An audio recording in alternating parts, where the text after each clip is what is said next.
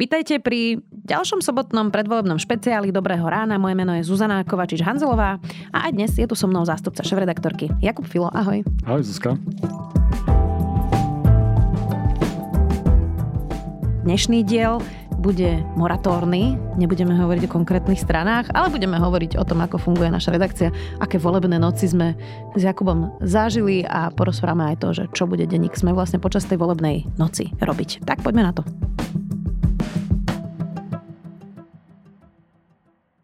Jakub, od ktorého roku ty si vlastne novinár? Ja som novinár od roku 2004 a prvé také voľby, na ktoré si spomínam, bol rok 2006. A čo bol čo bolo obdobie, kedy nám ešte stále do redakcie TASR chodili eh, správy z prezidentského paláca z úradu vlády s fax, faxom a ako keby nejaké ščítavanie podľa internetu a pomocou internetu neexistovalo. Takže bolo to veľmi, veľmi zábavné v tom období. Mm-hmm. No ja som začala robiť reportérku v roku 2010. To som robila takú pomocnú silu dva roky a potom, keď padla Radičovej vláda, tak už som začala byť redaktorka takže 2012 ja. A to bola moja prvá volebná noc. V 2010 či 2012? 2012 mm-hmm. bola moja prvá volebná noc. Vieš, kde, v tej v ktorom štábe som bola, lebo som bola začiatočnička, takže ma poslali, malom. poslali ma do malého, ale fantastického volebného štábu, pretože to boli Maďari. Ježiš, maďarské volebné štáby. SMK mm. uh, vtedy. A oni mali už tradične je to síce stereotyp o Maďaroch, ale naozaj tam mali vždy najlepšie jedlo. To, to bola vždycky najväčšia bitka o to, že kto pôjde na volebný štáb SMK, lebo to oni tam mali aj hudbu, aj jedlo, aj proste hostinu. A niekedy to bývalo aj na iných stranách, ale potom to začalo tak veľmi, veľmi odchádzať. Hej. Po roku 2012. Áno, aj to, povedal. ale vieš, čo je zaujímavé, že a, akože veď, ono sa to trošku sprofesionalizovalo, lebo ja si pamätám, že aj KDH vždy malo také honosné tieto volebné noci mm, a teraz je to také trošku profesionálnejšie asi. Uh, aj sa tak trošku viacej oddelujú tí politici, že kontrolujú mm. si viacej, že čo kto o nich natočí a dá von, tak trošku sa to sformalizovalo asi, nie? Tak ale vždy sa na tých štáboch nájde niekto, kto to o, trošku nezvládne, by som povedal, či už pod vplyvom radosti alebo, alebo pod vplyvom smutku. No. Akože myslíš alkoholovo? No aj alkoholovo, aj proste akože častokrát nejakými výstrelkami alebo dačo. Veď spomeňme si, keď si Sulík dorezal ruku pri Sabráži. To bol... To myslím, už som aj zabudla, vidíš. Ale to bol čo? To bol 2010? To ani neviem. Ja si pamätám, v 2010 som bol na štabe SDKU, kedy vtedy vlastne Fico, Fico nezložil, nezložil vládu a bol som aj pri tom momente, kedy Radičová Sulíkovi povedala, aby držal balónik, takže ano. to bolo celkom, celkom vtipné. V 2016 sa Richard Sulík mm-hmm. zranil, mm-hmm. pozerám teraz na to uh, cez Google. No ja rozmýšľam, že koľko vlastne my strany môžeme spomínať, asi, lebo to, čo sme zažili, môžeme spomenúť, aj keď sme moratóriu. E, najhoršie volebné noci boli vždy v štábe Smeru. Tak najlepšie bolo vtedy, keď strávili tú volebnú noc všetci vonku. Vonku, sme... kde bola aj sbs no. A ono to vlastne mm, tak aj je, hoci ja som teda dneska volala s Robertom Kalinekom, som sa pýtala, že ako a povedal mi, že ako pred 4 rokmi. A pred 4 rokmi to bolo tak, že normálne novinárov pustili do tej tlačovkovej miestnosti, že už sme nemuseli mrznúť vonku. A dokonca sa hecli a pred 4 rokmi tam bola, že aj káva a tuším aj bratislavské rošteky, tak to bolo extrém. Nejaká neska, hej, mm. takých tých termoskách a teda tam vlastne si oddelený od tej strany, lebo oni sú na poschodí a ty si dole a si vlastne odkázaný len na to, že či prídu alebo neprídu na tlačovku a sem tam tam niekto teda sa objavil, ale veľmi málo. Um, a teda myslím, že to vždy dáva pomerne jasne najavo ten nepriateľský vzťah, ktorý majú s novinármi a takto to vždy na smere teda bolo. Inak si to nepamätám. Vidíš, ja si spomínam so smerákmi iba voľby prezidentské u Ivana Gašparoviča, čo bolo v Limbachu to bolo celkom také, a tam boli smeráci, ale tak to, tie, tie prezidentské voľby, by, kedy sú to jednom kandidátovi, sú aj tie volebné štáby také trošku otvorené a viacej pompezné, ne, alebo dačo. A, no ale ako smer si to určil. No. On a, presne zavrie tých novinárov do nejakej miestnostičky, pokiaľ ich nenechá rovno no vonku a potom raz za čas niekto príde. No. Oveľa radšej som mal vždy štáby, ktoré boli presne také, že, že dalo sa tam rozprávať s tými ľuďmi a že to skôr bol taký event, hej, že Hej, no ale že vlastne sa tam popýtaš rôznych kandidátov, že nielen toho predsedu, čo príde na tlačovku, že býva to zaujímavé aj v tom, že tam keby spoznáš viac ľudí z tej strany a môžeš sa s nimi ako keby rozprávať a zistiť, že ako to vnímajú oni. E, ale musím povedať, že teda zaznamenala som posledné roky snahy aj ako keby teraz nazvem to takých tých liberálnejších strán obmedzovať ako pohyb novinárov na volebných nociach. Pozdravujeme Matúša Vala. Ale vieš čo, aby sme boli férovi k primátorovi Bratislavy, Zuzana Čaputová s tým začala. Aha, tak to ani... No a to už som ja sedával v redakcii väčšinou. No, Zuzana Čaputová s tým začala ešte v prvom kole, keď, e, keď boli v Design Factory, ktorá mm-hmm. dneska už je v Jarovciach, ale predtým bola ešte vlastne pri autobusovej stanici. A oni vlastne, ja som sa tam pohádala s tým jej týmom, lebo oni nás nepustili si ani ilustračné zábery natočiť a bolo to ako naozaj pomerne nedôstojné. To, to bolo prvé kolo a potom, keď sme teda sa tam hádali a ja som aj zvyšila hlas, tak potom nás pustili trošku ďalej, aj keď teda veľmi opatrne. No a potom bola v Starej tržnici na druhé kolo a tam novinári vôbec ako keby nemali e, priestor ísť medzi tých podporovateľov a až potom po ako mnohých, mnohých e, námietkach teda urobili, že dobre, tak teraz na 15 minút môžete ísť medzi ľudí a už sa im to nepodarilo potom vrátiť mm-hmm. späť. Čiže... A tak to už sa, sa, sa určite spustí. No.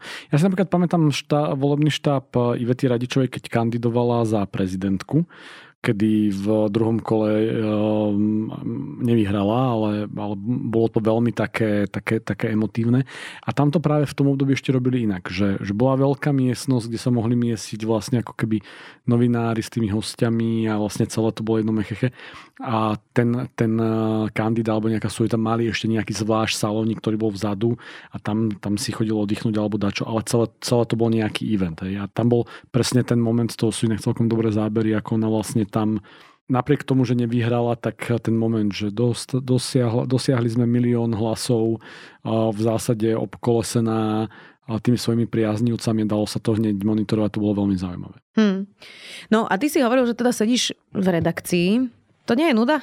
Uh, ako kedy? Uh, keď nie sú takto exponované voľby, ako sú parlamentné, tak uh, um, keď sú napríklad krajské alebo, alebo um, regionálne, meské, tak si občas vybehnem do niektorých štábov len tak nasať tú atmosféru, lebo to mám, to mám radšej, aspoň v nejakom momente. Ale no, odkedy mám trochu na starosti organizovanie toho spravodajstva nášho, tak tak je to svojím spôsobom zabava aj v tej redakcii. Je to určite, určite nejaké vzrušenie a vždy sa tu zíde dobrá partia, takže to tak odžívame spolu. Ja si pamätám, že ja som mala tie štáby vždy veľmi rada a potom som začala moderovávať vlastne tie volebné noci s Martinom Strižincom. A to sa síce zdá, že ako ono je to, je to zábava, nie je to, není to nezábavné sedieť v tom štúdiu, ale ty vlastne 4 hodiny...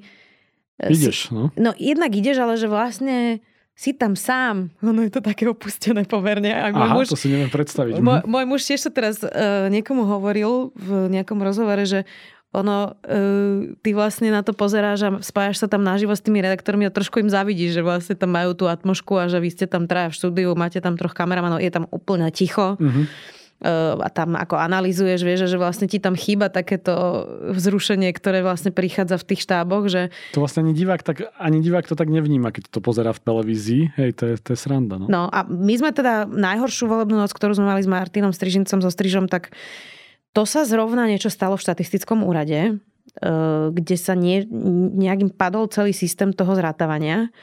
A my sme začali vysielať o 10. s tým, že e, sa väčšinou ráta, že okolo polnoci už vieš, kto približne vyhral tie voľby a do polnoci nenabehlo ešte nič. Neviem, či si to pamätáš. To bolo 2016 tiež áno, podľa mňa. No? Áno. A my sme sedeli akože 4 hodiny v tom štúdiu, bez akejkoľvek informácie sme sa 4 hodiny mali rozprávať s dvoma hostiami. Bol tam teda sociolog Daniel Prokop, od, odvtedy sme veľmi dobrí kamaráti inak, lebo nás to teda tak spojilo, táto trauma. Um, a to bolo utrpenie, lebo vlastne my sme vyslali až do 4. do rána. Mm bez čísel a až po nejakej jednej to ten štatistický úrad opravil a začalo to natekať a bolo to nekonečné. A o 4. sme skončili a o 7. ráno sme už mali byť v práci, takže my sme si tam len láhli v kancelárii so strižom a tam sme sa ako niekde vyspali. Potom sme ráno zase akože pokračovali a to bolo teda utrpné. To 2016 to bolo, to bolo, to bolo strašné. To inak tieto spacakové spania po, cez voľby v redakcii to je, to je tiež celkom taký, akože, tak nie že zážitok, hej, ale keď človek o 4. 5. padne, aby sa na dve hodiny prespal, aby od rána bol opäť ready niečo aspoň, aspoň vytvoriť myšlienkovo, tak, eh, tak to má, to má nie že čaro, ale tak je tiež je to súčasťou tejto práce. No hej, no ale však na to máme tieto dva dní moratória, že teraz ako keby máme chvíľku oddych. Ty máš oddych? Ja sa tak teda necítim. Ja mám úplný chill práve. Že, vieš čo, mne môj tréner každé ráno, keď prídem teraz na tréning, hovorí, že vidno, že je moratórium, lebo že som úplne v pohode. Mm-hmm. No ja ešte do, doťukávam nejaké veci, tak ja verím, že, že piatok po obede to bude. Akurát keď počúvate v sobotu do obedu tento podcast, tak ja snad niekde bicyklujem okolo Bratislavy a potom na piatu sa chystám do redakcie. Ja budem spať, keď budú ľudia počúvať toto v sobotu. No. Plánujem sa teda poriadne vyspať, no a potom večer vlastne sa tu všetci postretávame. Ehm, bude tu nejaký catering, Kuba? Mám sa zastaviť do roboty? A tak prídi, tak niečo toto vymyslíme. A chcel som robiť, chcel som robiť osie hniezda, a tentokrát, lebo mm, keď som bol predčasom na, na Lofotoch, tak tam mali najlepšie osie hniezda. Odtedy sa... Čo sú Lofoty? Lofoty sú také ostrovy na severe Norska za polárnym kruhom. Aha. A odtedy sa snažím raz za čas recyklovať e, ten recept, ktorý som tam, tam našiel. Ešte sa mi to nepodarilo, tak uvidím, aké budú v sobotu. Inak zaujímavé je, že tieto voľby veľmi zaujímajú zahraničných novinárov. Mám pocit, že viacej ako zvyčajne, pretože teda Slovensko je v Európskej únii a môže to znamenať ako keby nejaké oslabenie podpory Ukrajiny a podobne podľa toho, ako to dopadne. Lebo len kým tu sedíme, som e, dostala správy od troch zahraničných novinárov, že teda buď teda takí tí kamoši z Maďarska, že čo, čo treba, kam majú ísť, alebo teda nejaké interview requests s Estonskami teraz prišlo si predstav. Fíha z nejakej verejnoprávnej televízie. E, ja budem v nedelu ráno v Českom rozhlase, uh-huh. tiež asi na, no nie na hodinu, ale v priebehu jednej hodiny. Tak sú to ostrosledované voľby, no. Je to, je to aj, aj pozorovacia misia bola teraz v uplynulých dňoch sa u nás pozrieť v redakcii, ako sa chystáme, tak, tak uvidíme. No.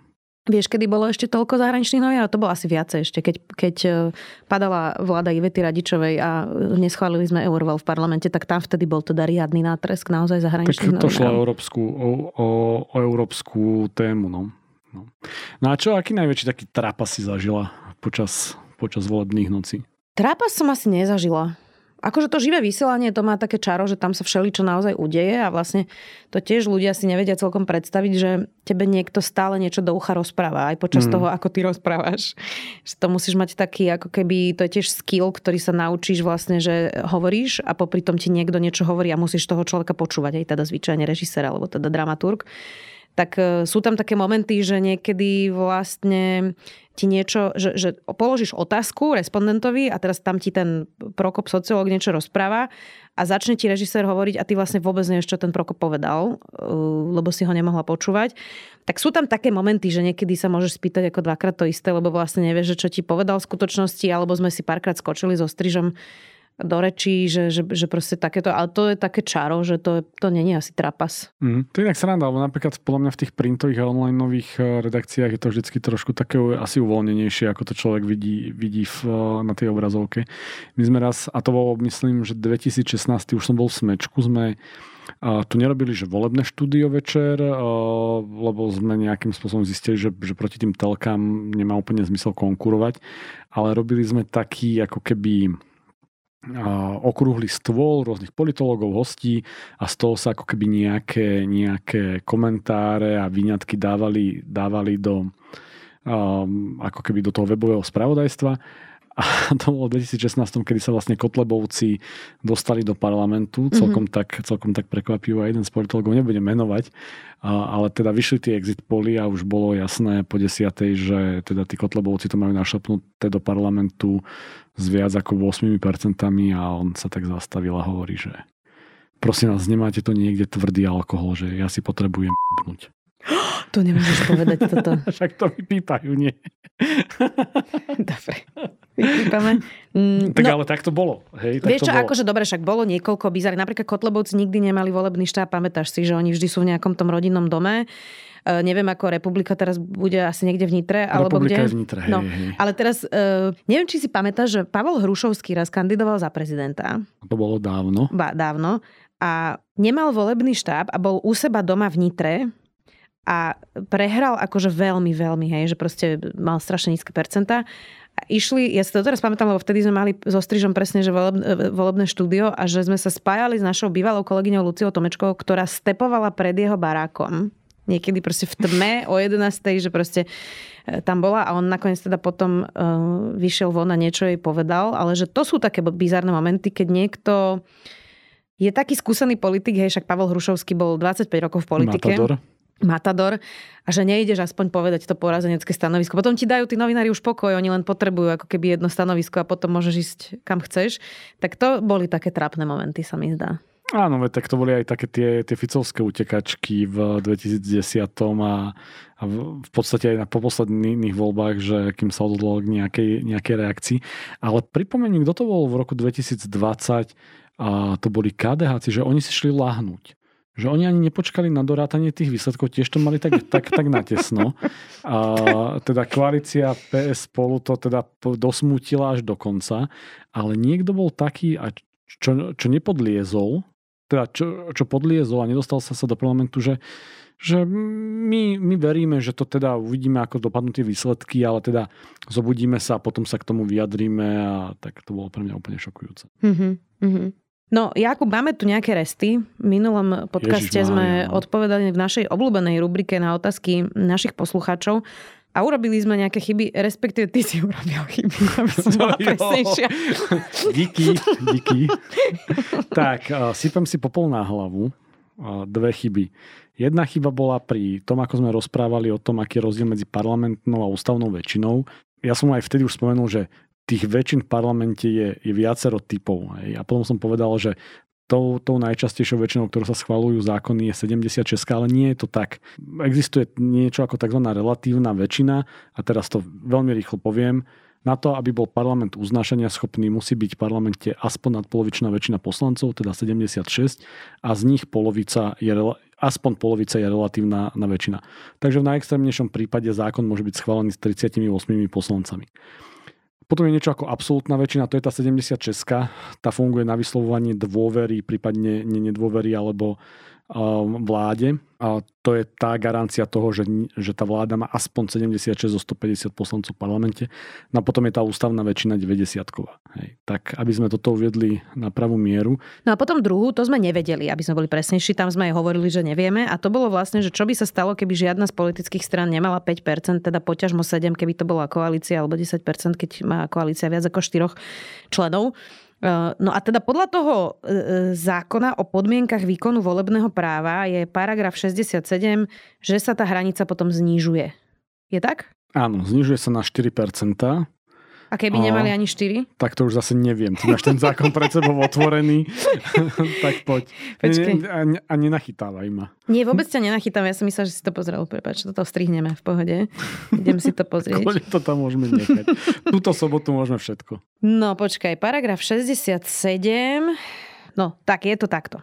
Štátna komisia postupne znižuje percentuálnu hranicu podľa odseku 1, ak teda sa nikto nedostane, aby do ďalšieho zisťovania volebných výsledkov postupili aspoň dve politické strany alebo dve koalície, alebo aspoň jedna politická strana a jedna koalícia. Čiže ak je tých 7% a niekto mal 6, tak sa zníži na 6, aby sa dostala aspoň tá koalícia a ak má niekto 4%, tak je to 4 až 6. Tak dobre som to povedala? Nie, to už do tohto nechoďme. Do tohto už nechoďme. Dobre, anyways, proste. Uh, štátna komisia postupne znižuje tie percentá podľa toho, aby sa tam teda aspoň dve strany dostali. Takže takto to je. Čiže keby mali všetci Uh, ale že to sa ne, to, to nevychádza, nie? že by mali všetci, to proste, to je dosť nereálny scenár. Je to veľmi málo reálny scenár, ale v každom prípade ten zákon na ňo myslí a zákonodarca myslel na každú možnosť. Môžete v kľude spať ísť, alebo ísť voliť. No, dneska máme inak namiesto otázok od poslucháčov hostia, tak poďme na našu dočasnú jednorazovú rubriku Rozprávame sa s Ondrejom Podstupkom.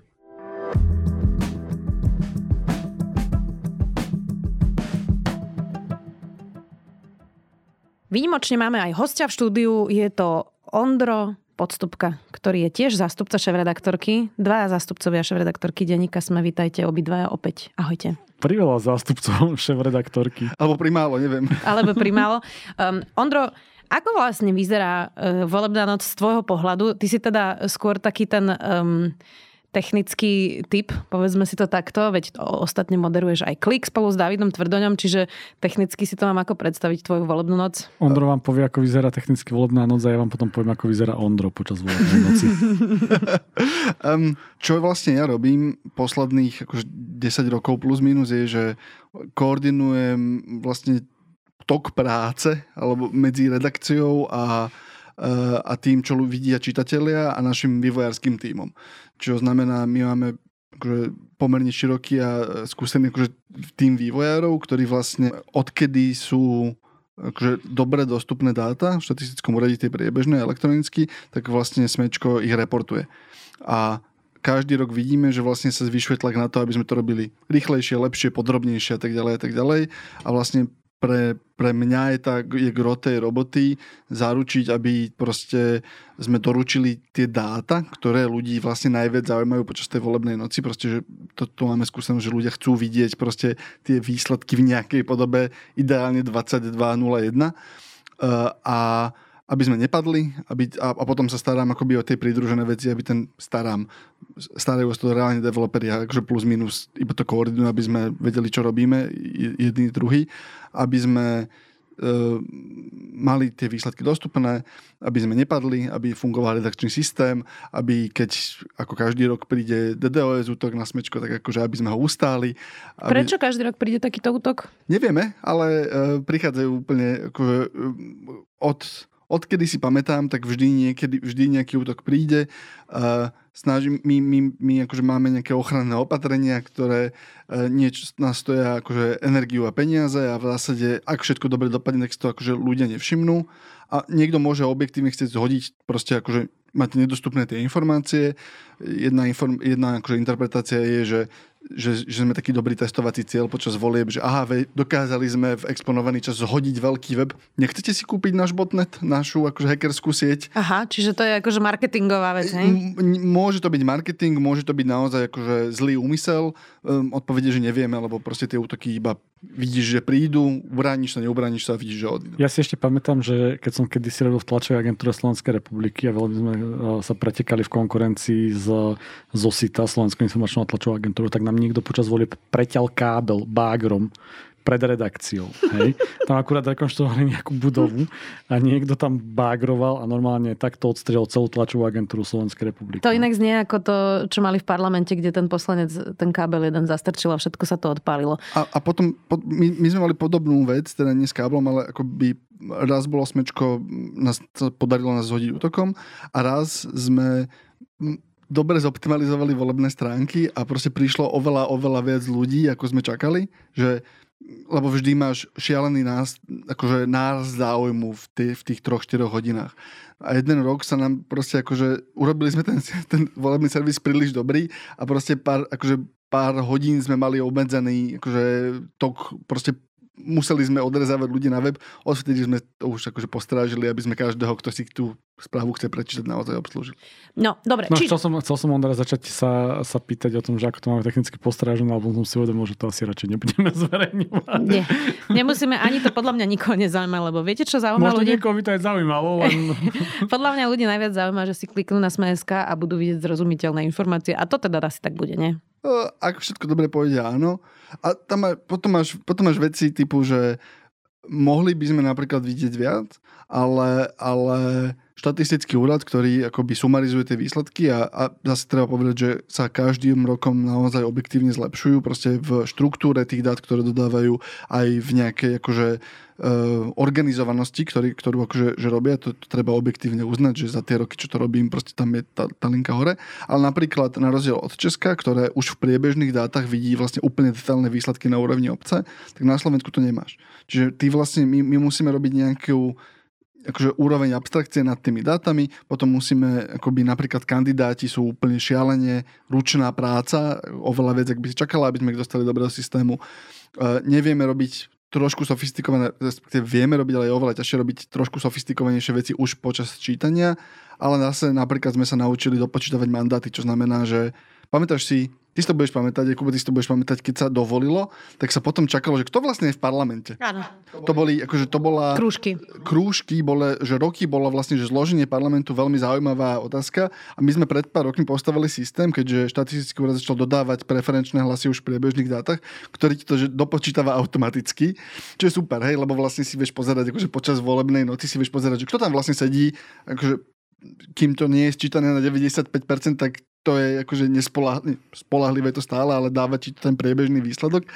Len on proste, že sú veci, ktoré sme proste akože iba zautomatizovali a zrazu ti vyrábajú obrovský akože druh toho servisu, ktorý vlastne že, že ľudia celkom hľadajú. Mne sa inak páčilo, lebo veď uh, s Ondrom sme v tejto redakcii, Ondrej je to teda veľa dlhšie ako ja, ale spolu sme tu už viac ako 8 rokov a už niekoľko volieb sme, sme zažili, zažili spolu a nielen parlamentných a ako je ten náš systém stále robustnejší a robustnejší, je to super, ale pamätám si, keď si sa pýtala Ondra na tú zrozumiteľnosť uh, dát pre čitateľov, tak uh, keď eh, mali byť voľby, tak mi v kalendári pribudol každý deň, eh, každý týždeň, myslím, že pondelok eh, porada s vývojármi a s Ondrom, na ktorú som mal z začiatku ambície chodiť, ale potom som proste pochopil, nič si im nerozumel. že som im nerozumel úplne, že nič. Takže som v zásade rád, že čitatelia tým dátam napokon rozumejú, lebo ja som bol v tom dostratený. No dobre, a okolo keď teda spúšťame o 10. ak všetko pôjde dobre, budú zatvorené volebné miestnosti 22.00 si všetci môžu kliknúť z a vidieť všetko to, čo si opisoval. Ale akože ten, ten servis servis, ktorý tam je teraz, akože kandidátky, proste to, čo by si čakala, tak to tam nájdeš. A, a bežne, bežne dátovo tá noc funguje tak, že e, zatvoria sa volebné miestnosti, v moment, keď sa zatvoria volebné miestnosti, tak štatistický úrad akoby otvára, otvára linky. E, niekedy máš anomáliu, kedy v niektorej obci proste predlžuje sa hlasovanie, vtedy sa veľmi často robí to, že oni zatvoria všetky ostatné volebné miestnosti, tá jedna akoby ostáva otvorená. A tým pádom aj moratórium sa predlžuje. Moratórium sa predlžuje, čo znamená, že štatistický úrad si nepustí dáta, ale môže začať nabiehať sčítanie. A, a typicky tento rok to možno trošku bude iné, lebo máme elektronickú sumarizáciu, čo znamená, že niektoré veci sa môžu objaviť trošku rýchlejšie, ale podľa toho, čo mi hovorili, tak akože nie, nie veľmi. Ale typicky sa stane to, že okolo 11. ti nabehnú prvé dáta, čo znamená, že o 22. sa zatvoria volebné miestnosti, okolo 11. budeš mať jednotky percent sčítaného, najčastejšie nabehnú malé obce, čo znamená, že uvidíš anomálny výsledok, lebo proste spočítajú obec, ktorá má 200 obyvateľov. 200 obyvateľov, ktorá hlasuje inak ako veľké mesto. Áno. Takže tie percentá budú vyzerať divoko a potom to uvidíš okolo 11. okolo polnoci uvidíš nízke, nízke desiatky percent a okolo jednej alebo druhej ak sa nič vážne nestane, vidíš 60% sčítaných, kde už vieme robiť akoby pomerne sofisti- pomerne zo- akože už vieš špekulovať, hej? že už si vieš o tej jednej, druhej, už si vieš akože špekulovať, ako vyzerá parlament, kým nemáš veľa proste 5% strán. Alebo pokiaľ to nie je situácia, ako to bola v 2020, že jednej nemenovanej strane chýbalo niekoľko stoviek, alebo teda presne 926 hlasov do poslednej chvíle a, a hralo sa do poslednej chvíle o každú Alebo bol by v starom meste, keď Gabor Grendel prehral starostu starého mesta, tuším o 23 hlasov. Tak. Takže vždy, keď je to tesné, tak sa čaká. Ostatne veď v Spojených štátoch amerických to teraz mali, že vlastne sa dorátavali niektoré štáty, ktoré boli veľmi, veľmi tesné a tam to trvá teda dlhšie, tam na to museli čakať 2 či 3 dní. Takže my budeme rýchlejší. Zapnite si sme SK, toto bol Ondrej Podstupka, zástupca šéf-redaktorky Denika Sme. Ďakujeme.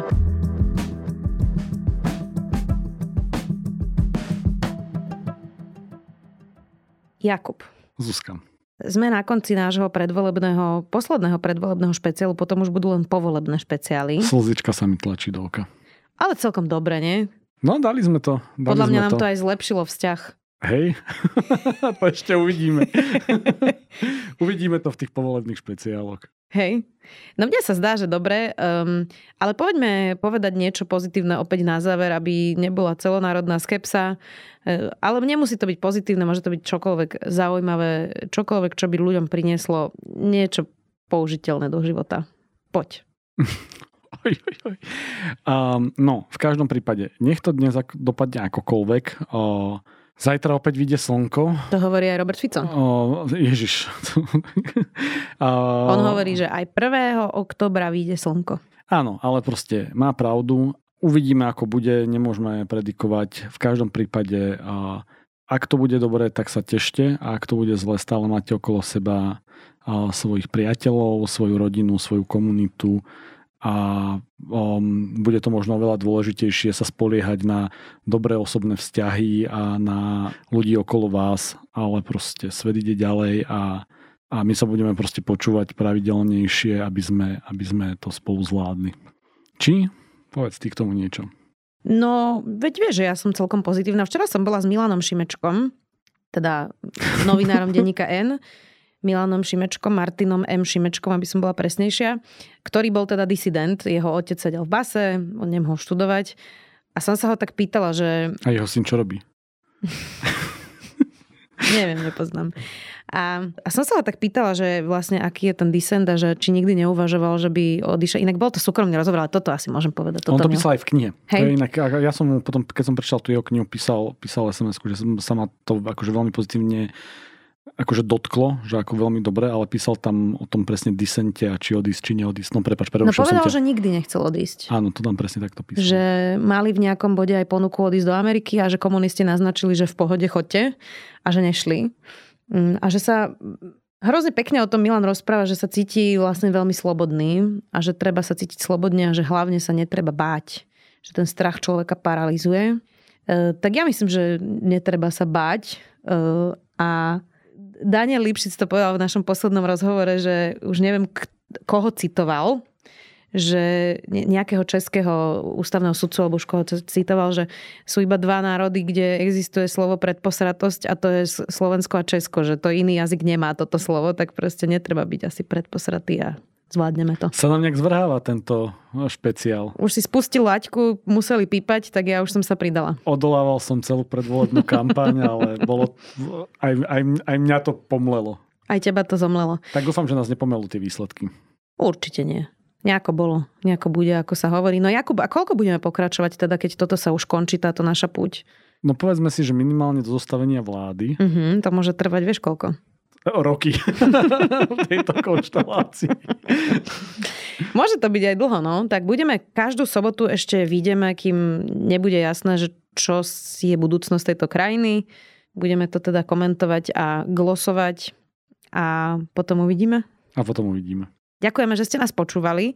Vyzerá, že ste si viacerí tento formát celkom oblúbili, lebo sme tu takí ako ľahko uvoľnení. Za to vám ďakujeme veľmi. Veľmi pekne ďakujeme.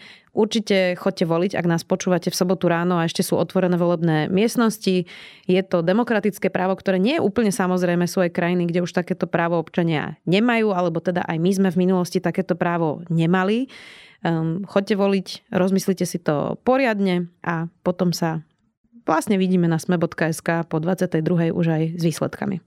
Jakub Filo, zástupca šéf-redaktorky Denníka Sme. Ďakujem ti, Jakub, za tieto predvolebné špeciály. Zuzana Kovačič-Hanzelová. Ja ďakujem, že, som sa, že si ma do toho presvedčila a nechala natiahnuť. Počujeme sa opäť o týždeň. Šťastnú voľbu a do počutia.